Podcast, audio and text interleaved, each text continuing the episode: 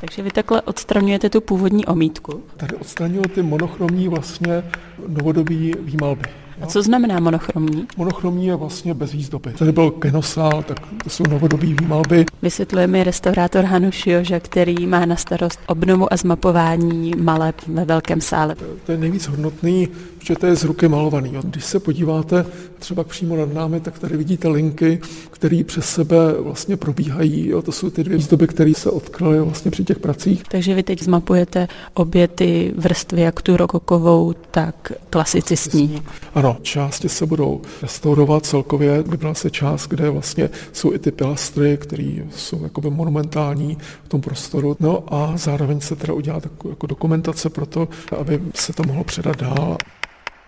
Nejhezčí vlastně vidět je tam ten uprostřed a ty vlastně byly kolem dokola celého toho sálu tu další výzdobou. S památkářem panem Jiřím Sankotem z Přeštic se bavíme o historii tohoto sálu.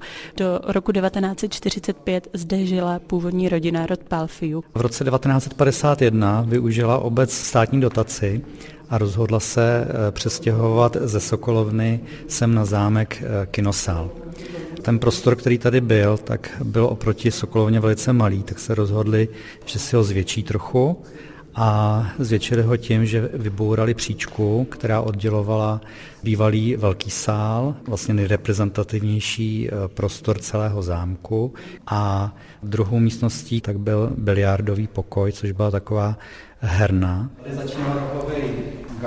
Ten sál, ve kterém teď stojíme, je úplně prázdný, proto je tady vlastně i taková trošku ozvěna, ale ještě do roku 2023 tady byly lavice a nezávislá starostka Jana Nováková mi říká, co vlastně tady chtěli udělat. Jsme se prostě rozhodli, že ten kinosál zrušíme a že z toho uděláme takový multifunkční sál pro potřeby nejen obce, ale i školy, školky. Takže jste se rozhodli ho opravit a přitom se objevily ty malby. Tak, tak.